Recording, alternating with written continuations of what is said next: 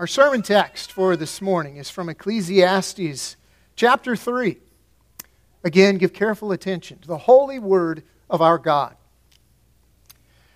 To everything there is a season, a time for every purpose under heaven, a time to be born, a time to die, a time to plant, and a time to pluck what is planted, a time to kill, and a time to heal, a time to break down, and a time to build up a time to weep and a time to laugh, a time to mourn and a time to dance, a time to cast away stones and a time to gather stones, a time to embrace and a time to refrain from embracing, a time to gain and a time to lose, a time to keep and a time to throw away, a time to tear and a time to sow, a time to keep silence and a time to speak a time to love and a time to hate, a time of war and a time of peace.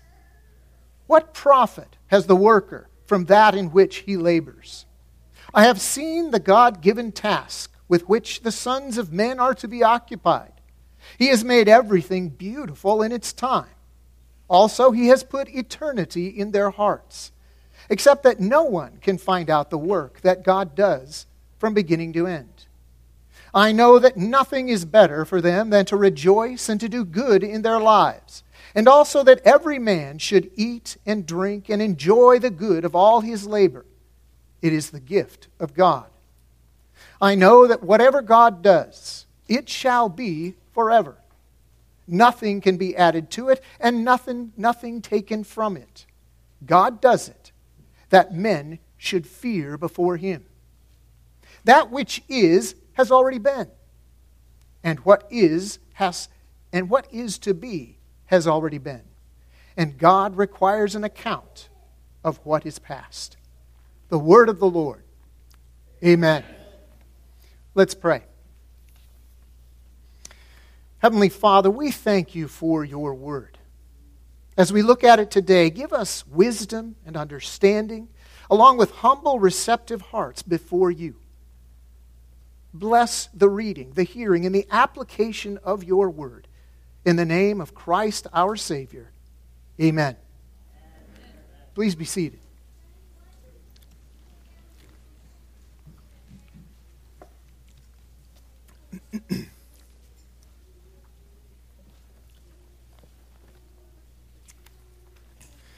Probably everyone would agree that the times we live in are crazy times.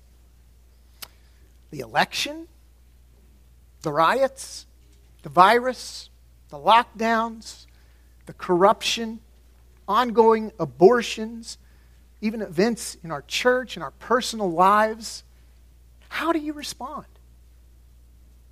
There's fear, panic, worry, grief, anger. Have you experienced some or all of those? That, what's a Christian supposed to do? How do you live in this place, in this time, in a godly way? In the midst of all of this, we, every day, we all receive the same thing. We all receive the same 24 hours, the same time. In his Confessions, Augustine ponders how time and eternity intersect. He looks at God's relationship to time. We know that God isn't bound by time like we are, He created time. He exists outside of it. He sees the beginning and the end. But at the same time, he, ex- he exists in time. He acts within history. He speaks within history. Jesus came and lived and died and rose again at a particular time in history. We all receive the same amount of time each day, and yet there's one thing about time that can really frustrate us, and that's the fact that we have no control over it. We're at time's mercy. As the saying goes, time waits for no one. Time carries us wherever it will, and there's ultimately nothing we can do about it. Have you ever come to a situation and asked God, why did this have to happen now? Well, with time and the times, we're left with the question What do you do? What do you do with the 24 hours you're given each day? This morning, we're, we're looking at Ecclesiastes chapter 3. It's a book that was written by King Solomon, the person to whom God gave wisdom beyond everyone else. And if there's one thing that it would be good and nice to have now, it's wisdom. This passage contains a beautiful poem that's written by Solomon, and then it's followed by his reflections. And here we get some profound insight into, into time and our lives and how they relate to God. Now, when you start thinking about having 24 hours in a day and, and asking, well, what, what do you do with them? You might start thinking about time management. That's, that's big in our day. But one thing we don't get in this passage is a lesson in time management. As people of our day, we like to think that we can manage time. And, and it is good to plan and, and schedule and, and try to make every effort to be good stewards of the time that we have. But we should never fool ourselves into thinking that, that we can manage time. The whole point of this chapter is that we can't manage time. God is the Lord of time, not us. God determines the times of our lives. This chapter is about receiving each life event, each moment, as a gift from God. It makes a very similar point as James chapter 4, which we heard read. James is clear. We can make our plans, but God determines our steps. We can make our plans, but everything is subject to God's will. So, in this sense, it doesn't matter what appointments you have in your time, daytimer or your Google Calendar, which can be useful tools. But God is the ultimate appointment maker. You may or may not keep the appointments that you make for yourself, but it's guaranteed. You will always keep the appointments that God makes for you. And why is that? Because God is the Lord of time. And as our final hymn will say in the last verse, He's the potentate of time. He's the ruler, the one in control. The point of this poem and the reflections that follow is that God is the one who determines and manages time and the times. So the poem begins To everything there is a season, a time for every purpose under heaven. It's talking about the various seasons of life. And the point is, it's God who sovereignly arranges those seasons. He's behind all the different types of time that we experience the good times and the bad times. He's sovereign over them all. And in a poetic way, here, Solomon describes all of life. The poem is made up of 14 pairs of, of life events. And each pair is two opposites.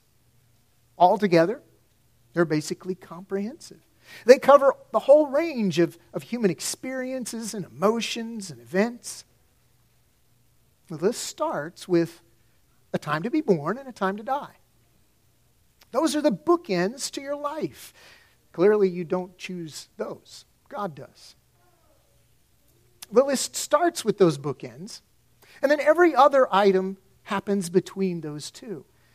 Several of them relate to our work and our daily life time to plant and harvest, a time to kill and heal, a time to break down and build up, cast stones and gather them, a time to tear and to sow. Now, at least in some of those cases, it seems like we decide when those happen, doesn't it? I mean, don't we decide when we're going to plant the garden and when we're going to harvest it? Well, not really. Have you ever had something like this happen? You say, okay, I'm going to till the garden tomorrow and plant it. So you wake up in the morning and it's raining. Well, that's not what the weather report said, but that's what it is. Or maybe the weather is okay when you get up, but you bend down and, and you pick up something off of the floor. And as you're doing that, something pops in your back and you have pain. You're immobilized so much for tilling the garden today. Even when we think we're in control, we're not.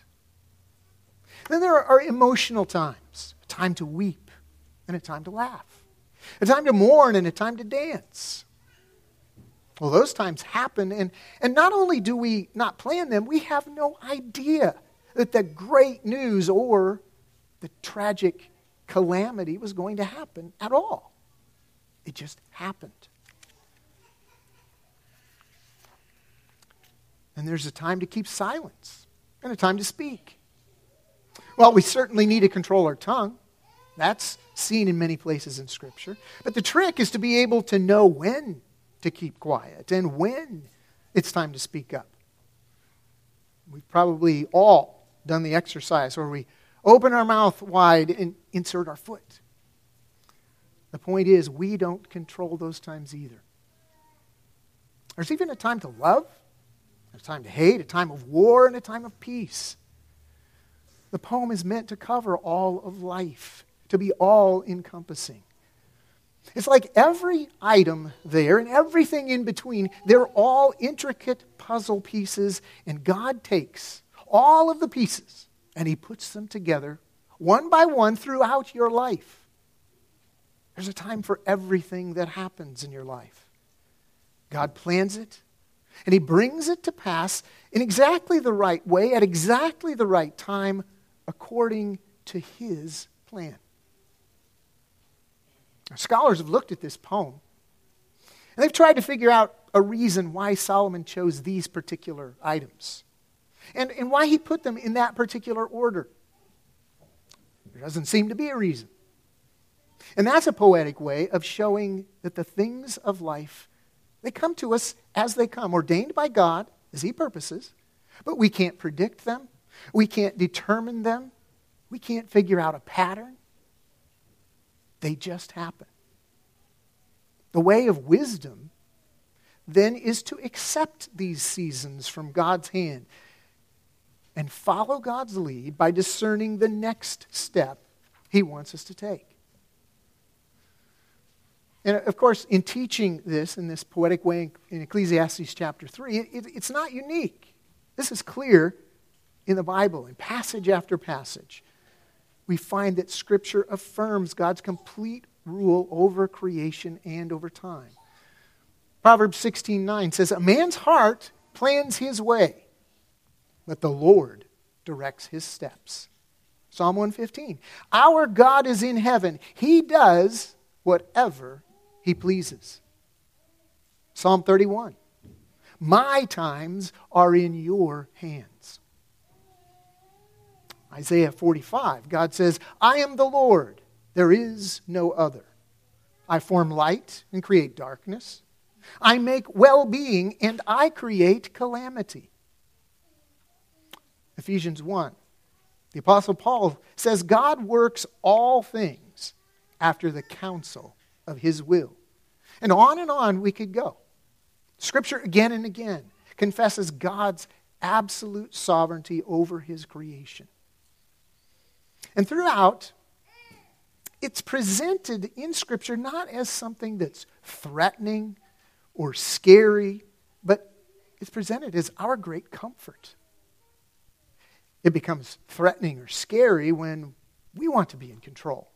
When things don't happen our way, well, then we get frustrated. Why can't I know it ahead of time? Why can't I control it? Well, because God wants us to live each day with the faith that He is the only one who knows how all the puzzle pieces must fit together. It means everything has its place. Everything that comes into your life is there for a purpose, even the bad things. An example of this is the story of the Ten Boom family. Maybe you've read the book The Hiding Place by Corrie Ten Boom. The Ten Booms were a Dutch Reformed family in Holland. When the Nazis invaded Holland, the Ten Booms hid Jews in their home and helped them escape. Eventually, the Ten Booms were caught by the Nazis and they were taken to a prison camp. Conditions there were horrible. Their elderly father died. Guards were everywhere, watching their every move. But at one point, the two sisters, Corrie and Betsy, were moved to a large, very crowded barracks. It smelled awful. They sat on their beds and they began to be bitten by something. They discovered that the place was infested with fleas. That's where they were supposed to spend much of their time and where they were supposed to sleep, as they were being bitten by fleas that they couldn't escape. Amazingly, they were able to get a Bible. And here in this crowded, disgusting barracks, they were able to have Bible studies. And many of the women came to know, came to faith in Christ. Well, Corrie and Betsy had read Ephesians 5, where it says, where Paul says, giving thanks always for all things to God the Father. And with a Bible and women coming to know Christ, there were things they could be thankful for. But Corrie couldn't see how they could ever be thankful for these unrelenting fleas. They were horrible. But then one day, Betsy discovered that none of the guards would enter the barracks. And the reason was precisely because of the fleas. They didn't want to get fleas. So the fleas were a sort of shield that protected them from the guards. And because of that, they were able to have Bible studies and see the gospel spread. Fleas are a, a disgusting parasitic insect that spread diseases. Yet, even an infestation of fleas was part of God's eternal plan for the good of his people. So, if God is sovereign over every detail of your life, even fleas, what does that mean? Well, it means you can live fearlessly. You have nothing to fear because God is in control of everything. It means nothing can harm you unless God allows it for some good purpose. Henry Martyn was a missionary to India and Persia, and he put it this way He said, I am immortal until I've done every single thing God wants me to do on this earth. And Martyn Luther he said, You cannot live any longer than the Lord has appointed, but neither can you die any sooner. When God assigns you seasons of difficulty, seasons of weeping, you can know, you can rest assured that not one single tear is wasted. God appoints the seasons of our lives, and and that is our security. God makes everything happen at just the right time, in just the right way, according to His good purposes. To everything, there is a season, a time for every purpose under heaven. And those times are all set by our sovereign God. That's the message of the poem.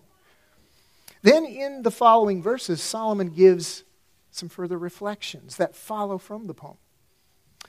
He starts off in verse 9 with a question What profit has the worker from that in which he labors? That's the same question he started the book with in chapter 1, verse 3. If God appoints everything, including all of our labors, in their time, does what we do have any real value? What's the purpose? Well, we know our labors are not for the purpose of manipulating or changing God's eternal plan. They can't do that because they're a part of His eternal plan. And there's nothing that we can do to ensure that only the good things that we want are what happen. Our labors can't make God change His eternal plan. So, so what profit are they? Well, verse 10 it says, I have seen the God given task with which the sons of men are to be occupied. So Solomon, the wise teacher, the wisest of all, who examined all of life, has seen that our labors are given to us by God. And verse 11 adds, God has made everything beautiful in its time. God has, appointed, God has appointed a time for everything all according to his purposes, and everything is beautiful in its time.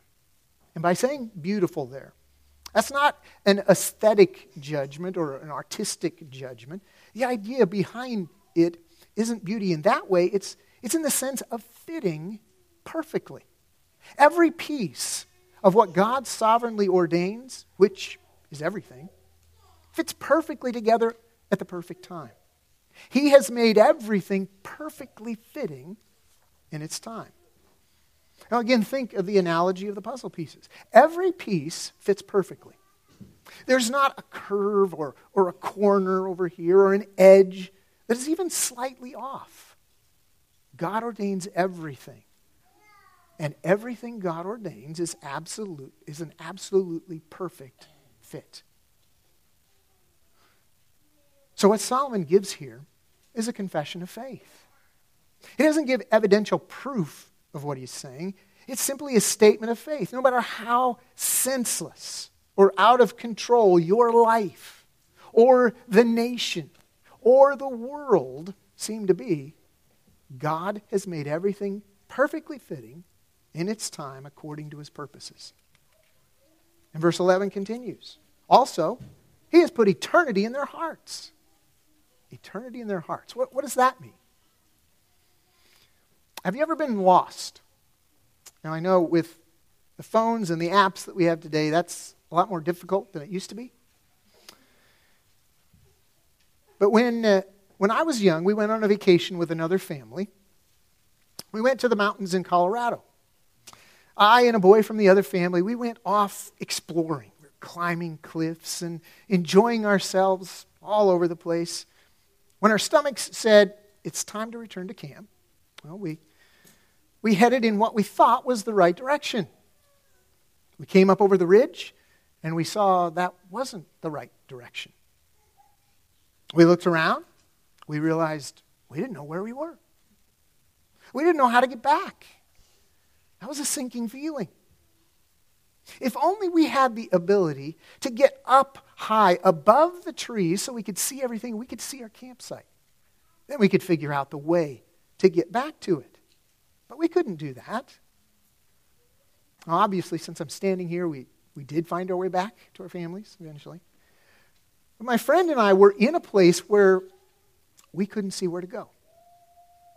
We knew the, the right path and our campsite. They were out there somewhere, but that's it. In life, we live in the present.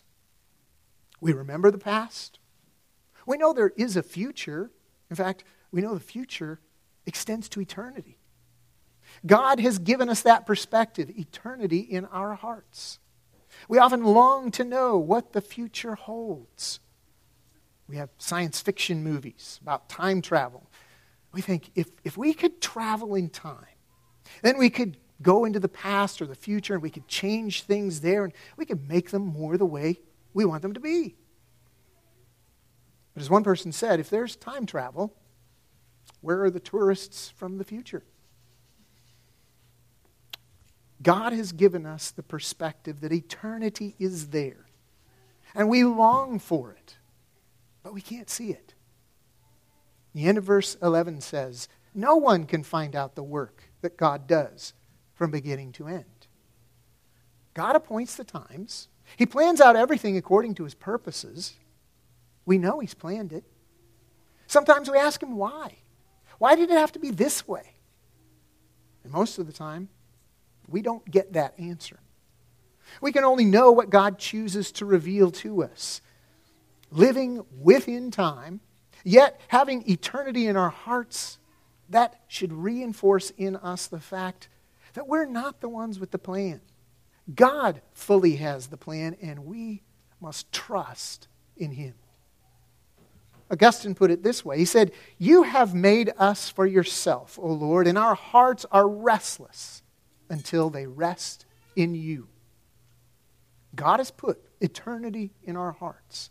So we have a longing to understand the beginning and the end, a longing to know why. But we don't get that. Instead, instead of giving us that answer, God gives us Himself. And the more we get to know Him, the more satisfied we are without knowing all the answers to why. So, what profit has the worker from that in which he labors? So far, Solomon has taught us we need to approach that question with faith in our God who plans it out. Then Solomon gives us two statements that begin with I know. First one gives something of an answer to that question. We look at verses 12 and 13. It says, I know that nothing is better for them than to rejoice and to do good in their lives. And also that every man should eat and drink and enjoy the good of all his labor. It is the gift of God. What's, what does Solomon say? He says, All that we are, all that we have is a gift from God, even if sometimes it doesn't look like a gift and we don't understand it. We can find satisfaction in the work God has given us to do. We rejoice, we do good, and we enjoy the gifts God has given us. We can receive His gifts and eat and drink with pleasure. But that's not eat, drink, and be merry like in the parable that was read earlier of the rich fool. He thought all of his wealth was produced by him and for him, and he had no thought of God. Now, we can eat and drink and enjoy God's gifts when we do it with thankful hearts because we know He is the one who planned it all and brought it all to pass. The profit in our labors is applying ourselves to do good, to do the good that we can do, and then enjoy the gifts of our God with thankful hearts. As you look around in the midst of what's going on now, what is the good that you can do? Are there people you can reach out to to encourage or to help with something, help them with a job, or help them financially? Can you do something to encourage or, or build trust in God by praying with someone? Or having a Bible study? Or doing acts of mercy in your home? Or your neighborhood? Or in the church? What good can you apply yourself to? Now, the second I know statement, it really gives the overall conclusion in verse 14. I know that whatever God does, it shall be forever. Nothing can be added to it and nothing taken from it. God does it that men should fear before him. As the poem shows, God sets the times for everything. That means those times are set, they're permanent, they're eternal. Nothing man can do will change what God has set in place. Nothing you can do can manipulate God. We can't add to it or subtract from what he does. God does what he purposes to do. He accomplishes everything that he wants done. Nothing escapes his sovereign dominion. And why is it that way? So that men will fear him. Rather than fight God and try to manipulate him in some way, we need to fear him. Rather than responding to the times with, with panic or worry or anger. We need to fear God. And fearing God is equivalent to trusting Him. God wants us to trust Him and Him alone for all things. This is the beginning of wisdom and all godliness to trust Him. To do anything else is to worship an idol, even if that idol is yourself. We, we are to pursue wisdom, but our knowledge and our our wisdom, they can only go so far. And that's it. Solomon was the wisest man, yet he knew the limits of wisdom. And the question that Solomon puts for us, before us, is Who is your Lord? Who is your God? Who are you trusting in? When we look at history and, and we look around in our day, we can see how, how godless man is trying to figure out how to control the world. He's trying to figure out how to be God. But, as is clear here, the door to the control room of the world is completely locked and sealed. There's no way for man to enter. We simply have to trust God to be God. In verse 14, it says, it does say, fear before him. It's not just speaking of an attitude of, of trust and of of fearing Him. It includes worship. We come before God when we recognize that God is in full control, we recognize our own limitations, how little we know, and, and that we can't even control what happens from day to day. When in faith, we see how small we are and how great God is, it drives us to worship Him with thankful and rejoicing hearts. In verse 15, Solomon again, he brings in God's sufficiency. It says, That which is has already been, and what is to be has already been. And God requires an account of the past. That's very similar to chapter 1, verse 9, which ends with, There's nothing new under the sun. God sets the times for everything past, present, and future. For us, trying to control life is like grasping the wind. It can't be done. Not by us, but God can. He does it, and He directs the wind. He controls the times, and there's nothing new nothing surprising to him. So God brings good out of our labors. We just need to trust him. Forget about trying to make or understand that good ourselves. It's in his hands just as he planned it. We can't, we can't touch or change the past.